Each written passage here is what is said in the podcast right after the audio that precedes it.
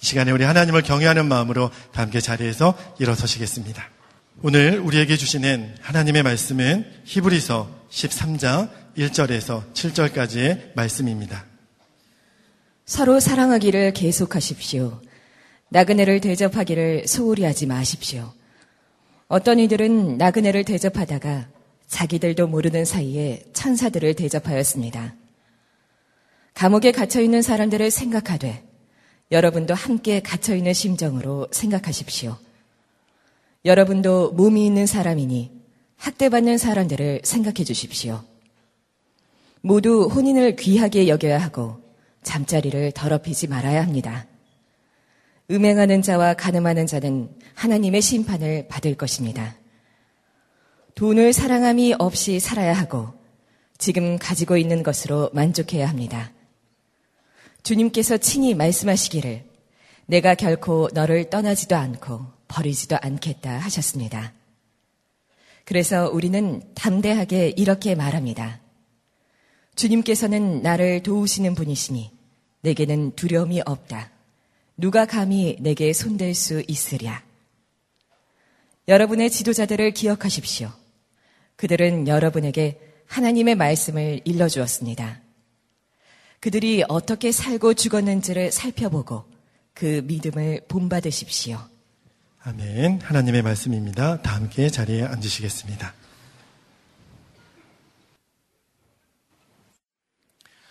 아, 유럽 지방 성회를 인도하고 아, 이태리 성지를 순례하고 어, 왔습니다. 아, 유럽 지방 성회를 인도하러 떠날 때만 해도 어, 제 마음에 무거움이 있었습니다. 오늘 여러분들이 주차장 광고를 또 들으셨습니다. 좋은 말도 한두 번 듣는 건데 매주 이런 광고를 들으시는 여러분들이 얼마나 힘들까 하는 생각이 듭니다. 아, 오늘도 차를 주차하고 아, 예배당에 들어오시기까지가 힘드셨던 분들도 많으실 겁니다.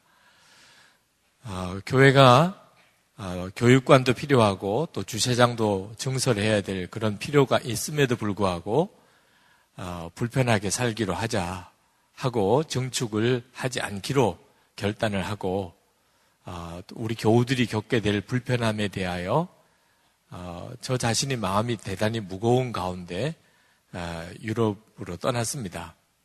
네, 오늘 주일 설교를 준비하려고 어, 1절 말씀을 묵상하는데 주님이 서로 사랑하기를 계속 하십시오. 라는 말씀 속에서 염려하지 마. 그저 사랑하기만 해. 라고 하는 마음의 응답을 주시는 것 같았습니다. 그래서 마음이 많이 편안해졌습니다. 염려하지 말자. 어, 우리 교우들이 불편한 것 때문에 힘들어 할 거에 대해서도 정말 염려하지 말자. 아, 그리고 사랑하기만 하자. 온 교우들이 서로를 정말 사랑하도록 그렇게 섬기는 일만 아, 분명하게 가르치자. 이제 그런 마음을 가지고 마음의 정리가 되었습니다. 근데 이번 유럽 성회 중에 어느 목사님 한 분의 말씀을 듣고 하나님이 또 저에게 이 일에 대해서 확인을 주셨습니다. 그것은 아, 유럽에 있는 큰 예배당, 성당들이 많은데 하나님께 예배 드리는 곳이기 때문에 아, 성도들은 상당히 불편하게 그 예배당 구조가 되어 있다는 겁니다. 특히 의자가 그렇습니다. 네, 의자가 아, 상당히 불편합니다. 제가 어릴 때부터 참 이상하게 생각했던 것이 왜 교회 의자는 이렇게 앉기가 불편할까? 어, 나 딱딱한 나무 의자인데다가 또 등받이는 거의 수직에 가깝습니다. 그게 옛날 예배당의 대부분 긴 의자들입니다. 그 설교단에 있는 어, 의자도 그렇습니다. 겉으로 보기에는 멋있어 보여도 실제로 앉아보면 아주 딱딱하고 등받이는 특히 참 힘듭니다. 제가 어릴 때 생각하기는 아, 성구 만드는 업체가 영세한 업체라 요렇게밖에는 못 만드나 보다. 좀 좋은 가구 공장에서 만들었으면 의자나 성구들이 다 좀 더 세련되고 편리했을 텐데 이런 생각을 했었는데 이번에 갔다가 왜 교회 의자가 이렇게 딱딱한지에 대해서 정확하게 제가 이해를 했습니다. 하나님께 예배를 드리는 어, 공간이기 때문에 극장하고는 다르지 않느냐 하는 거죠. 그 유럽에 아주 가구를 잘 만드는 그 나라에서도 예배당 의자는 아주 딱딱하고 불편한 형태로 그렇게 만듭니다. 제가 지난 주일에 설교했던 로마 한인교회 강단에 올라갔더니 거기에 의자는 아예 등받이가 없습니다. 그래서 예배 내내 정말 등받이 없는 의자에 앉아서 어, 예배를 드렸는데 사전에 이런 이해가 없었다고 한다면 아마 마음이 상당히 불편했을 겁니다.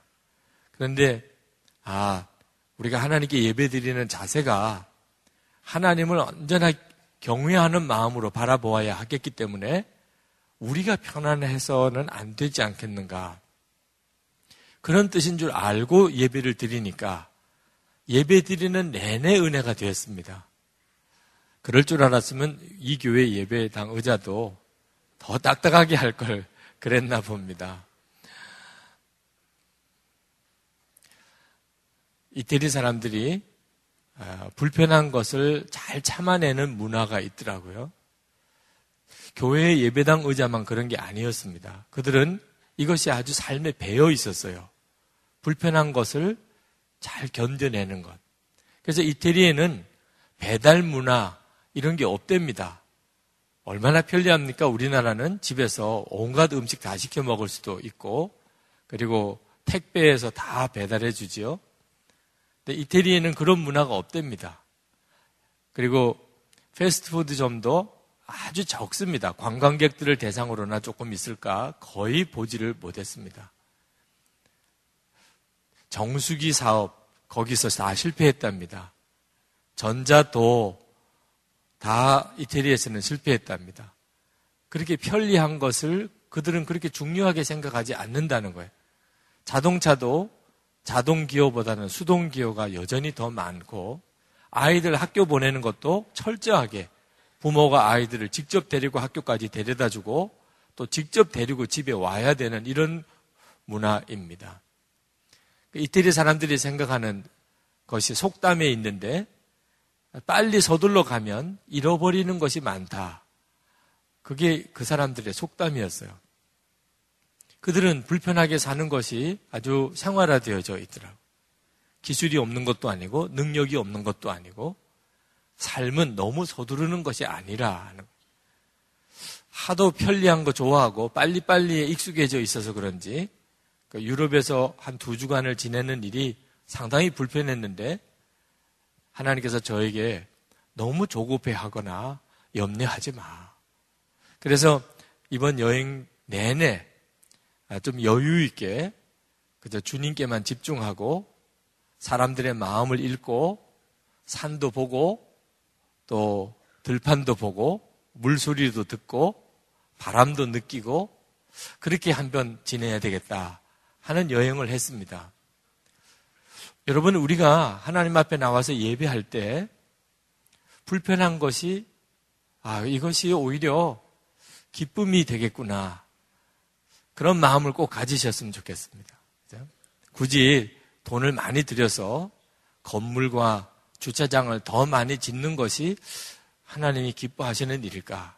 그렇지 않고도 얼마든지 우리가 하나님께 예배 드릴 수 있다면 교육관도 여전히 지금 숙제고 뭐 난감한 문제들이 많습니다만 그러나 더 좁게 지내고 해도 얼마든지 하나님께 예배 드릴 수 있지 않을까? 불편한 것을 정말 기쁨으로 생각하고 아, 오히려 그 일을 통해서 더 하나님께만 아, 우리의 마음을 드릴 수 있게 되었으면 좋겠습니다. 유럽을 가봤더니 경제적인 수준은 우리나라와 이제 유럽이 거의 비슷해졌습니다. 그러나 정신적인 수준은 아직도 우리가 많이 뒤처져 있다 하는 생각이 들었습니다. 그 사람들이 생각하는 것, 그 사람들이 보는 것은 우리가 생각하는 것과 많이 달랐어요. 여러분은 여러분 자신이 중산층이라고 생각합니까? 아마 이 자리에 있는 분들 중에 상당히 많은 분들이 나는 그저 중산층 정도일 거야. 이렇게 생각을 하는데 중산층에 대한 기준이 나라마다 좀 다르더라고요. 우리 직장인들을 대상으로 설문조사를 해봤습니다. 어느 정도 수준이어야 중산층인가? 우리나라 사람들은 첫 번째, 부채 없이 아파트 30평 이상을 소유한 사람. 두 번째, 월 급여가 500만 원 이상인 사람. 세 번째, 자동차는 2000cc급 중형차를 소유한 사람. 네 번째, 예금액 잔고가 1억 원 이상인 사람. 다섯 번째, 해외여행 1년에 한 차례 이상 다닐 수 있는 사람. 뭐 이런 사람을 중산층이라고들 꼽는 데입니다. 탈락하신 분들이 꽤 있으실 것 같아요. 네. 자, 프랑스 사람들은 어느 정도를 중산층이라고 생각하는가? 퐁피드 대통령이 제시한 중산층의 기준입니다.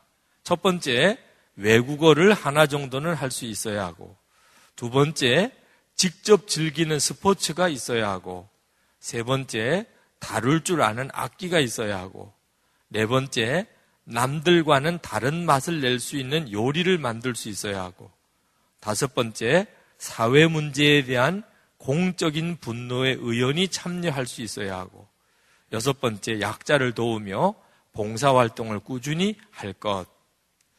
프랑스에서도 별로 가능성이 없어 보이는 분들이 있으시겠고요.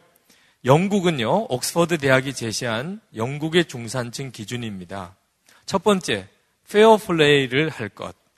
두 번째, 자신의 주장과 신념을 가질 것. 세 번째, 독선적으로 행동하지 말 것. 네 번째, 약자를 두둔하고 강자에 대응할 것. 다섯 번째, 불의, 불평, 불법에 의연히 대처할 것. 미국 공립학교에서 가르치는 중산층 기준입니다. 첫 번째, 자신의 주장에 떳떳하고, 두 번째, 사회적인 약자를 도와주며, 세 번째, 부정과 불법에 저항하고, 네 번째, 테이블 위에 정기적으로 보다보는 비평지가 놓여 있을 것. 자, 기독교 정신을 바탕으로 한 나라들이 가지고 있는 중산층의 기준은 정신적인 문제입니다. 의식의 문제예요. 우리나라는 너무 물질적인 기준으로 어, 중산층을 규정하고 있는 것을 보게 되죠. 오늘 본문의 말씀, 성경 본문의 말씀을 읽어보면 어째서 기독교 정신, 세계관을 가지고 있는 나라들이 그런 생각을 하고 있는지를 알 수 있게 됩니다. 오늘 본문이 그 말씀을 하고 있는 거예요. 이제 히브리서가 다 끝납니다. 이제 마지막 권면이 한 장 남아 있습니다. 여기서 우리에게 권합니다. 예수님을 믿었다면, 그렇다면 첫 번째 말씀이 서로 사랑하기를 힘쓰십시오. 우리가 진짜 예수님을 믿은 게 맞다면, 그러면 서로 사랑하기를 힘쓰는 것이 그것이 바로 답입니다. 우리의 삶이 그렇게 가야 합니다. 그러나 1절에서 3절을 보면 그저 좋아하는 사람, 친한 사람들끼리 서로 사랑하는 게 아니고 정말 사랑할 수 없는 사람, 우리에게는 아무 유익이 안 되는 사람들을 사랑하라는 겁니다. 첫 번째가 나그네. 요즘식으로 말하면 행여자들입니다. 노숙자들. 두 번째는 감옥에 갇힌 사람. 세 번째는 핍박을 당하는 사람. 이런 사람들을 도와주고 그들의 편이 되어주라고 하는 겁니다. 예수님을 정말 믿었다면, 정말 예수님이 마음에 계시다면, 그렇다면 당연히 이런 사람이 되어야 한다. 2절 말씀에 보면 어떤 이들은 나그네를 대접하다가 자기들도 모르는 사이에 천사들을 대접하였습니다. 아브라함이 그랬고 아브라함의 조카 롯이 그랬죠. 그러니까 나그네를 천사같이 대접하라는 겁니다. 죽기 하듯이 하라는 거죠. 저희 교회에 매일 11시가 되면 교회 식당에 주목자들의 점심 대접이 있습니다. 11시에 교회 오시면 그분들을 섬길 수가 있습니다. 하나님께서 우리 교회에 되어지는 많은 일들을 보시겠지만 아마 가장 주목해 보시는 시간과 장소가 아닐까 하는 생각이 듭니다. 주님의 말씀이 일관되게 그 말씀을 하고 계시기 때문입니다. 가난하고 어렵고 그 먹을 것이 없는 이들이 그들에게 한 것이 주님께 한 것이라고 했습니다. 여러분 혹시 교회에 평일에 이렇게 나오셨다가 이 주목자들을 혹시 뵈면 주님을 대하듯이 해보시기 바랍니다. 주님께 하듯이. 그게 교회인 거죠. 그분들은 잘 이해하실 수 없을지 모르겠습니다. 중동의 속담이 손님이 오지 않는 집에는 천사도 오지 않는다. 라는 속담이 있습니다. 여기 손님은 바로 거린들과 같은 사람을 말하는 겁니다. 행여 주목자가 오지 않으면 천사도 오지 않아요. 그분들이 주님이시다. 여러분도 여러분 주변에 정말 딱하고 힘들고 어려운 사람, 솔직히 말해서 상종하기 싫고 가까이 하기 좀 부담되는 사람들을 놓치지 않게 되기 바랍니다. 여러분의 마음에 잘 들지 않고 또 부담만 되는 사람들, 그들을 향한 마음이 예수님이 정말 여러분 안에 계신지, 여러분의 주님이신지를 구분하는 중요한 기준입니다.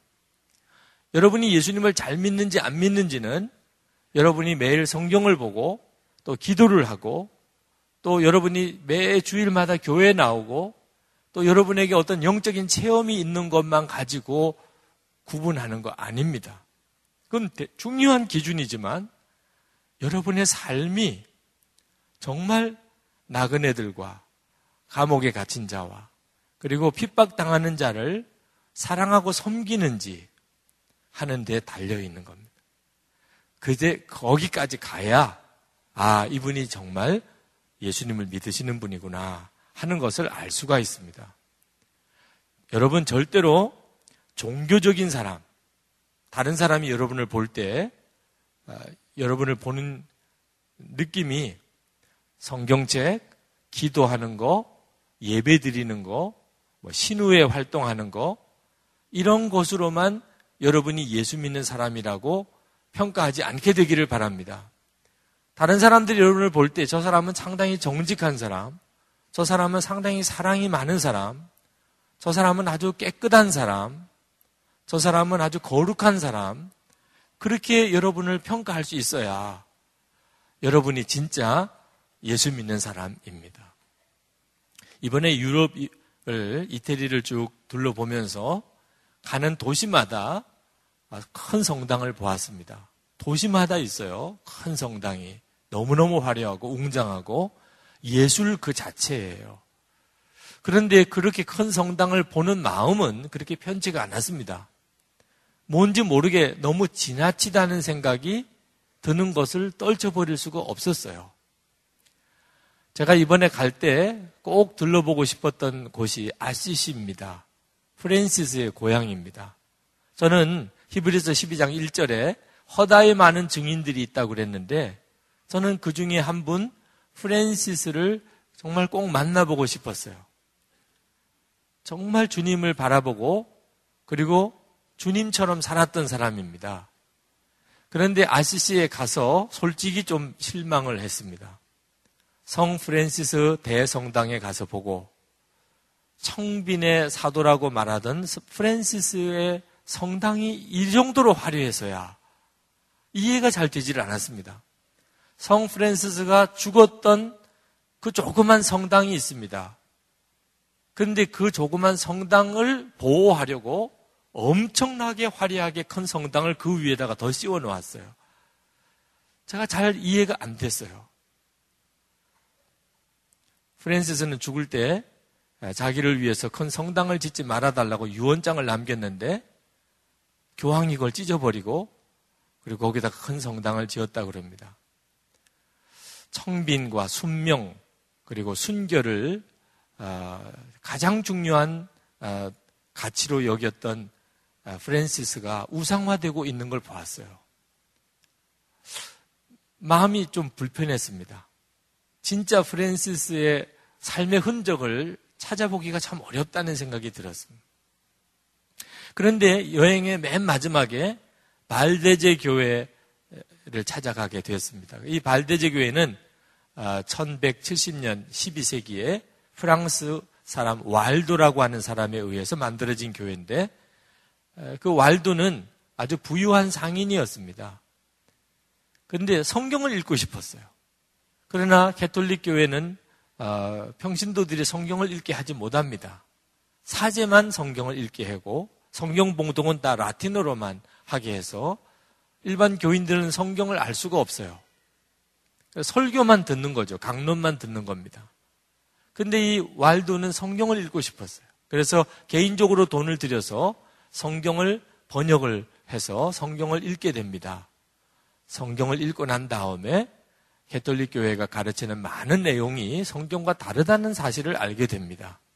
연옥설이라든지 면제부 판매라든지 그래서 교황을 찾아가서 성경을 읽게 해달라고 요청을 합니다. 그리고 성경대로 예수님을 믿게 해달라고 요청을 하고 거절당합니다. 그리고 이단으로 지목이 됩니다.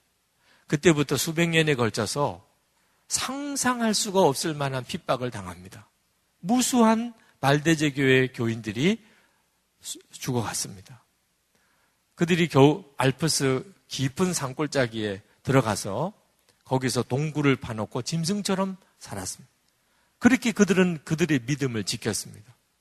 지금은 이제 그들이 공인되어서 어, 마음껏 신앙생활을 할 수가 있지만 그들의 역사는 정말 비참했습니다. 근데 그 교회를 찾아갔어요. 그 교회를 찾아가서 감동을 받았습니다.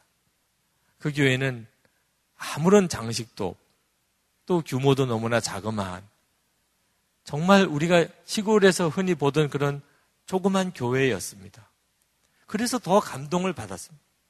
그 교회는 뭐 왈도에 대한 초상화나 동상 어디도 찾아볼 수가 없었습니다. 오직 예수 그리스도 그리고 하나님의 말씀, 성경 그 외에는 아무것도 없었어요. 주님이 제 손을 잡고 마치 이태리에 있는 여러 성당들을 보여주시고 그리고 발대제 교회를 보게 하신 것 같았습니다. 주님이 저에게 말씀하셨어요. 정말 잊어버릴 수 없도록 저에게 말씀하셨어요. 화려한 성공을 추구하지 말아라. 화려한 성공을 추구하지 말아라. 그리고 신비적인 체험만 추구하지 말고 성경 말씀을 철저하게 붙잡아라.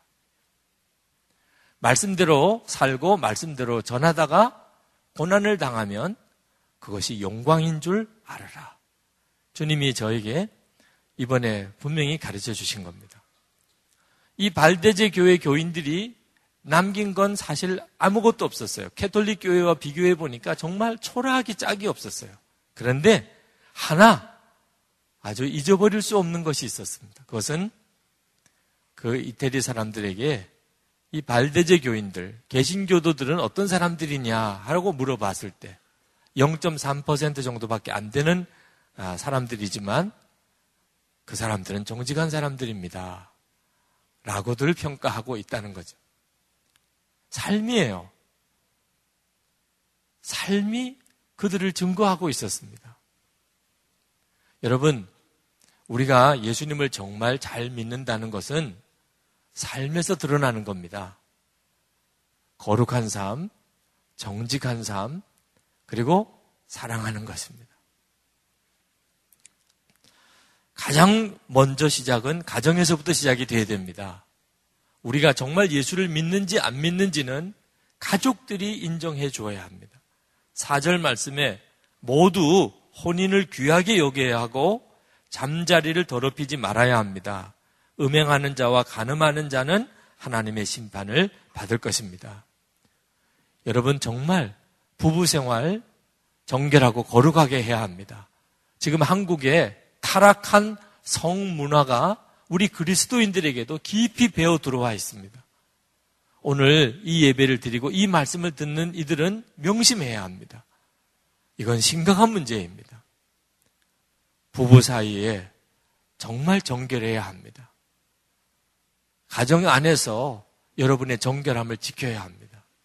어느 원로 목사님 이야기를 들었습니다.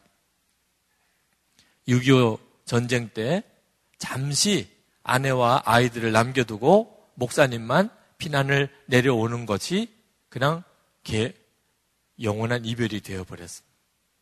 아내가 또 아이들이 살았는지 죽었는지도 모르고 목사님도 홀로 지내시면서 은퇴를 하시게 됐습니다. 재혼하시라. 여기서도 결혼하시라는 이야기를 여러 번 제안을 받았지만 이미 나에게는 아내가 있고 아이들도 있는데 그러시면서 홀로 지내셨습니다. 은퇴하시는 날 인사를 하시러 나오셔서 교우들 앞에서 이렇게 말씀을 하셨어요. 제가 그동안 정말 크게 한번 불러보고 싶은 이름이 있는데 아들 이름이라는 겁니다. 한번 내 아들 이름을 크게 불러보고 싶었는데 그러지 못했다는 거예요. 오늘 이 시간에 한번 내 아들 이름을 크게 불러보고 싶다고 그러셨어요. 그러시면서 나오셔서 성배야! 이 애비는 너에게 조금도 부끄러움이 없이 살았다. 그렇게 소리를 지르시는데 교인들이 다 눈물바다가 됐습니다. 여러분, 누구보다도 더 가족들에게 부끄러움이 없이 살아야 합니다. 우리가 진짜 예수님을 믿는다면, 예수님을 정말 마음에 영접하고 산다면, 어느 누구보다도 더 가족들에게 부끄러움이 없어야 하지 않겠습니까? 자, 그러면 어떻게 이렇게 살 수 있나요? 우리가 나그네를 섬기고 감옥에 갇힌 자와 핍박당하는 자를 사랑하고 그들을 섬기고 그리고 이 세상 문화에 휩쓸리지 아니하고 거룩하고 경건하게 그렇게 살아갈 힘이 도대체 우리에게 있다는 말입니까? 없지요. 우리 스스로의 힘과 능력으로는 못하는 일이죠. 그러면 어떻게 이렇게 살지요? 예수를 믿으면 그렇게 사라지게 되는 겁니다. 5절 말씀을 한번 주목해 보면 좋겠습니다. 5절에 중간에 보면 주님께서 친히 말씀하시기를 이라고 표현하고 있습니다. 얼마나 강력한 표현인지 모릅니다. 주님께서 친히 말씀하시기를. 예수님이 직접 분명히 말씀하셨다는 거예요. 그러니 이 말씀은 너무나도 확실한 보증이고, 그죠? 반드시 이루어지는 것이고, 우리가 이 말씀을 분명히 붙잡으면 두려울 일이 없고, 이 말씀은 우리를 어떤 처지에서도 우리를 지켜줄 수 있다는 뜻이죠. 주님이 직접 친히 말씀하신 거니까. 도대체 무슨 말씀을 하셨다는 거죠? 내가 결코 너를 떠나지도 않고 버리지도 않겠다 하는 겁니다. 여러분, 여러분이 정말 붙잡아야 할 말씀, 예수님이 친히 말씀하신 거. 내가 너를 결코 떠나지도 않고 버리지도 않겠다 하시는 거예요. 근데 우리 한국 성경에는 결코라고 한 번 기록이 되어 있는데 헬라어 성경에 보면은 다섯 번 결코라고 쓰여져 있어요. 결코, 결코, 그리고 또 결코, 결코, 결코 다섯 번 쓰여져 있습니다. 그러니 이 구절을 5절 하반절의 이 구절을 제대로 읽으려면 나는 나를 믿는 자를 결코 결코 떠나지 않을 것이다. 나는 그 영혼을 결코, 결코, 결코 사탄의 손에 버려두지 아니하리라. 하시는 말씀입니다. 이 말씀이 우리 가운데 그대로 이루어져 있어요. 예수님은 약속대로 우리 마음 안에 임하셨습니다. 그래서 우리는 예수님을 모시고 정말 사는 사람이 된 겁니다. 우리가 예수님을 모시고 사는 사람이 되었기에 우리가 모든 사람을 사랑할 수 있는 겁니다. 우리가 예수님을 모시고 살았기에 거룩하고 경건한 삶을 살 수 있게 된 겁니다. 우리 능력으로는 못하는 거지만 우리 안에 예수님이 와 계시기 때문에 주님이 우리를 그렇게 살게 만들어 주시는 겁니다. 이것이 바로 예수를 믿는 놀라운 축복입니다. 유럽에서 오래 목회를 하시던 목사님께서 하신 말씀이 제 마음을 찔렀어요. 유럽에서 오래 목회를 하시다 보니까 한국으로부터 예수 믿던 교인들이 이제 유럽으로 뭐 주재원으로 오든지 또는 공부를 하러 오든지 또는 사업을 하러 오든지 이렇게 오는 분들을 이렇게 만난답니다. 그런데 한국의 아주 유명한 큰 교회 다니던 교인들이 오게 되는 경우를 본대요. 그러면 처음에 대단히 기대를 많이 가졌답니다. 그렇게 큰 교회에서 신앙훈련도 잘 받고 그 교회를 섬기던 분이니 저분들이 오시면 우리 교회에 큰 힘이 되겠구나.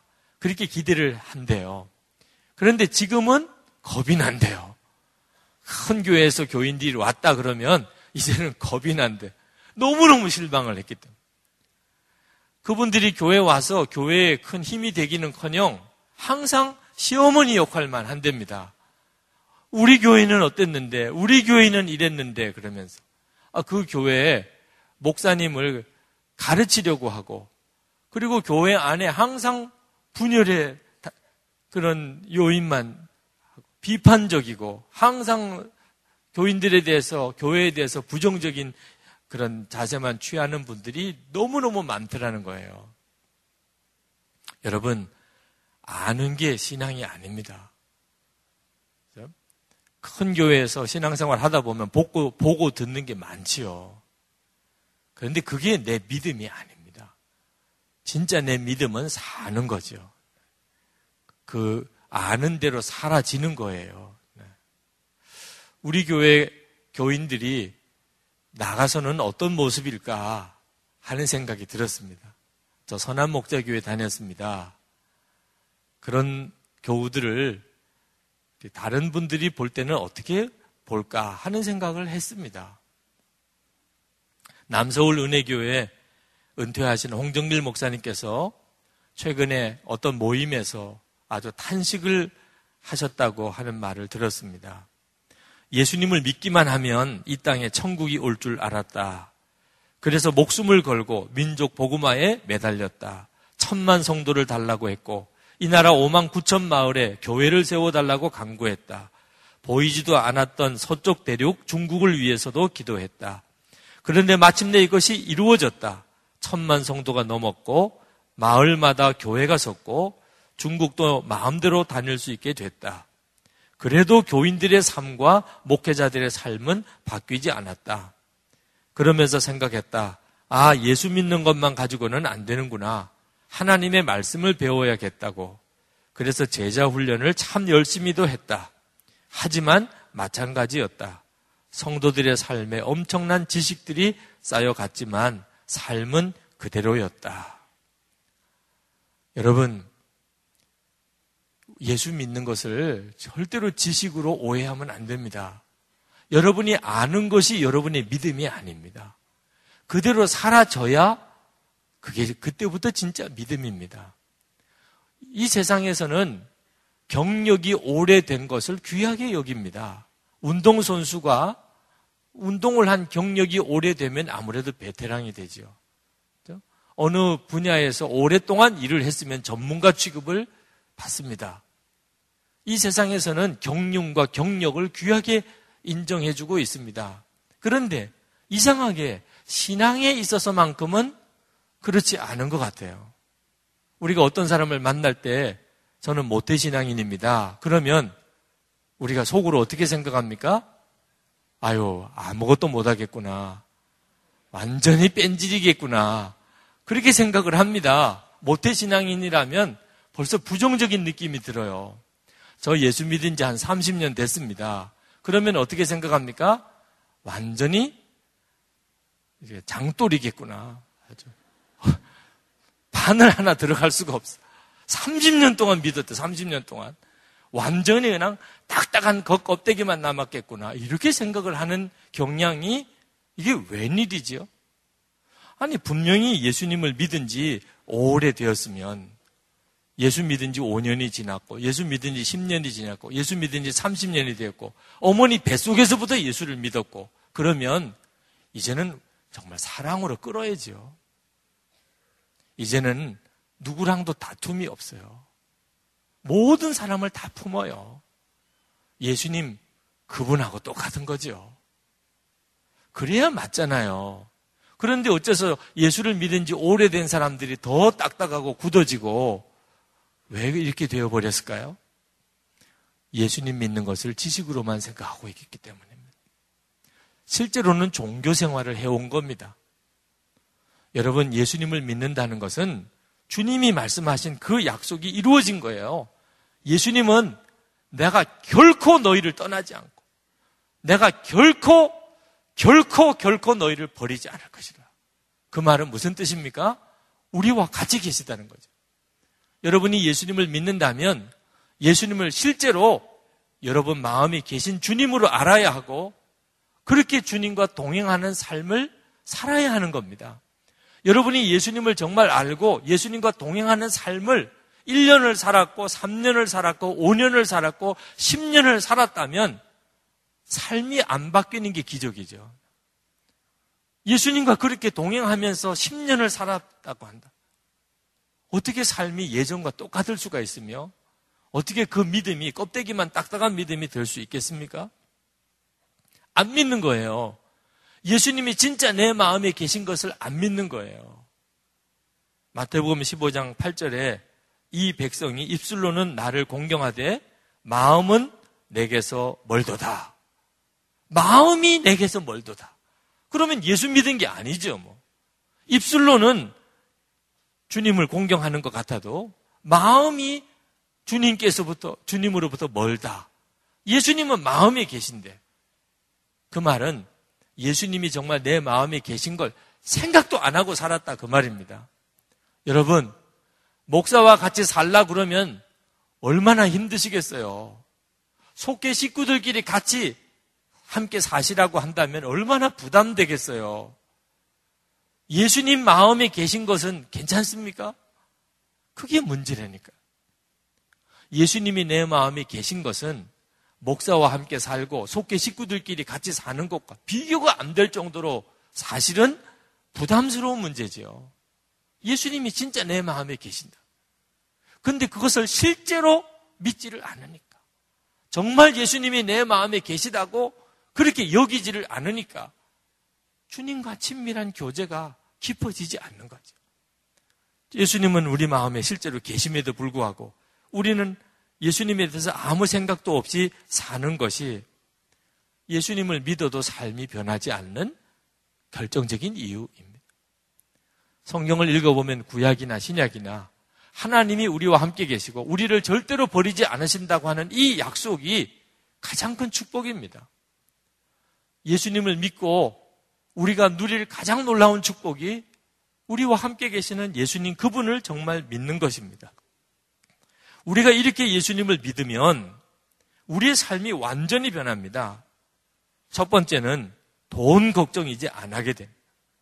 아무 욕심 없이 내게 주어진 모든 형편에 만족하며 살게 됩니다. 5절 전반절을 한번 봅시다.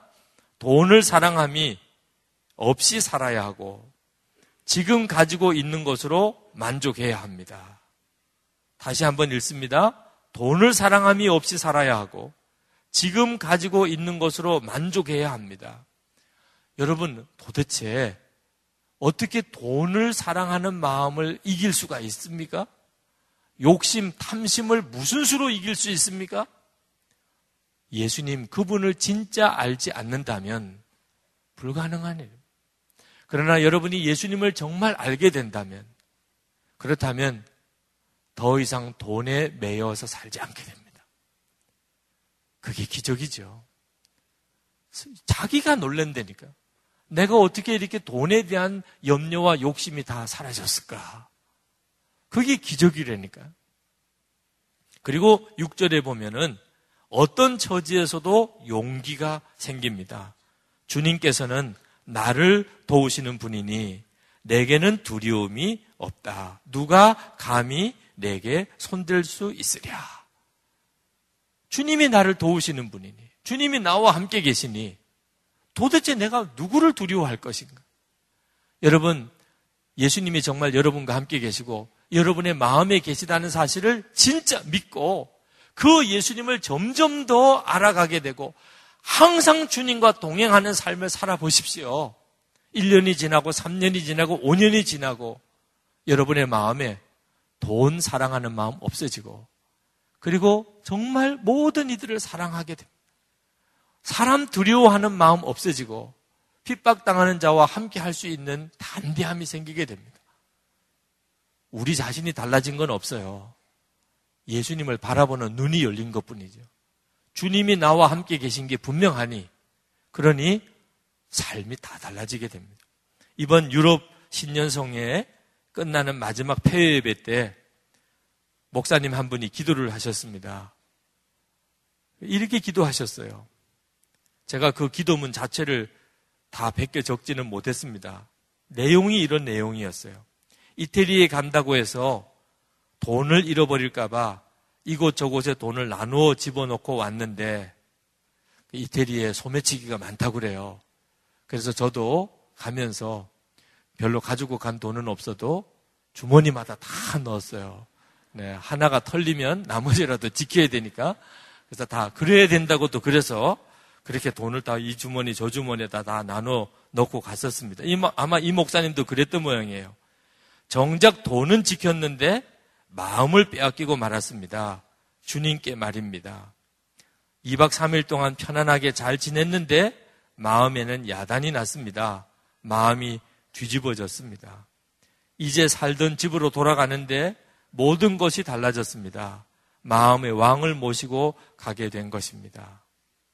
이번 집회 내내 감기로 고생을 많이 했습니다. 제가 그동안 해외를 다녀본 중에 제일 어려웠던 여행이었어요. 그러나 그 목사님의 폐회 기도 한 기도에 제 마음에 감사가 넘쳤습니다. 그렇다면 충분한 거죠. 정말 그랬었다면, 그렇다면 저는 주님 앞에 쓰임을 받은 거죠. 여러분, 여러분의 마음에 계신 예수님, 그분을 바라보십시오. 그분이 여러분의 삶을 바꾸어 주십니다. 삶을 바꾸는 것은 계명으로 되는 게 아닙니다. 나그네를 사랑해야 되니까 사랑할 수 있는 게 아닙니다. 감옥에 갇힌 사람을 돌보아야 되니까 돌볼 수 있는 것도 아닙니다. 여러분 안에 계신 예수님께서 그 모든 것을 다 뒤집어 놓아 버리십니다. 정결하고 거룩하게 살 수 있는 것도 주님이 해주시는 것입니다. 우리들의 죄성은 하나님을 사랑하는 것보다 나를 더 사랑하고 이웃을 사랑하는 것보다 나를 더 사랑하는 것입니다. 그게 우리가 가지고 있는 죄성입니다. 근데 예수님을 정말 알고 나면 그게 다 뒤집어져 버린. 싸울 일이 없습니다. 싸울 일이. 예수님 내 마음에 계시고 왕 되시고 나면 누구와 싸웁니까? 뭐 때문에 싸웁니까? 어느 교회가 목사파, 장로파가 갈라져 가지고 한참 치열하게 싸웠답니다. 어느 장로님 한 분이 그때 그 교회에 있었는데 그 일이 있은 지 20년이 지났는데도 아직도 설교의 은혜를 못 받는다는 거예요. 그 목사님이 아닙니다. 이미 이제 다른 목사님이죠. 그런데도 목사의 설교에 전혀 은혜를 못 받는다고 그랬습니다. 그, 그 싸웠을 때의 마음의 상처가 그 장로님을 그렇게 힘들게 만들고 있더라. 어느 목사님은 교회가 분열되는 아픔을 겪었습니다. 그 사이에 배신도 당했다 그랬습니다.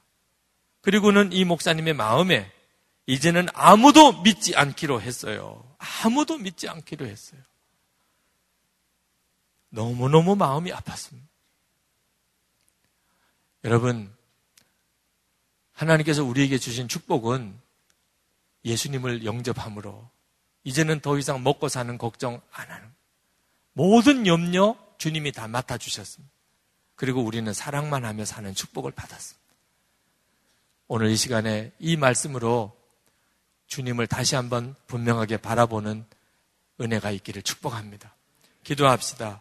우리 다 같이 함께 기도할 때 주여 제 마음과 제 생각을 붙들어 주시옵소서. 제가 주 예수님을 바라보면서 모든 이들을 사랑하며 살게 해주소서.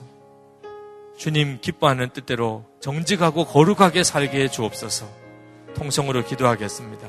은혜와 사랑에 충만하신 하나님, 놀라우신 하나님의 은혜를 감사합니다.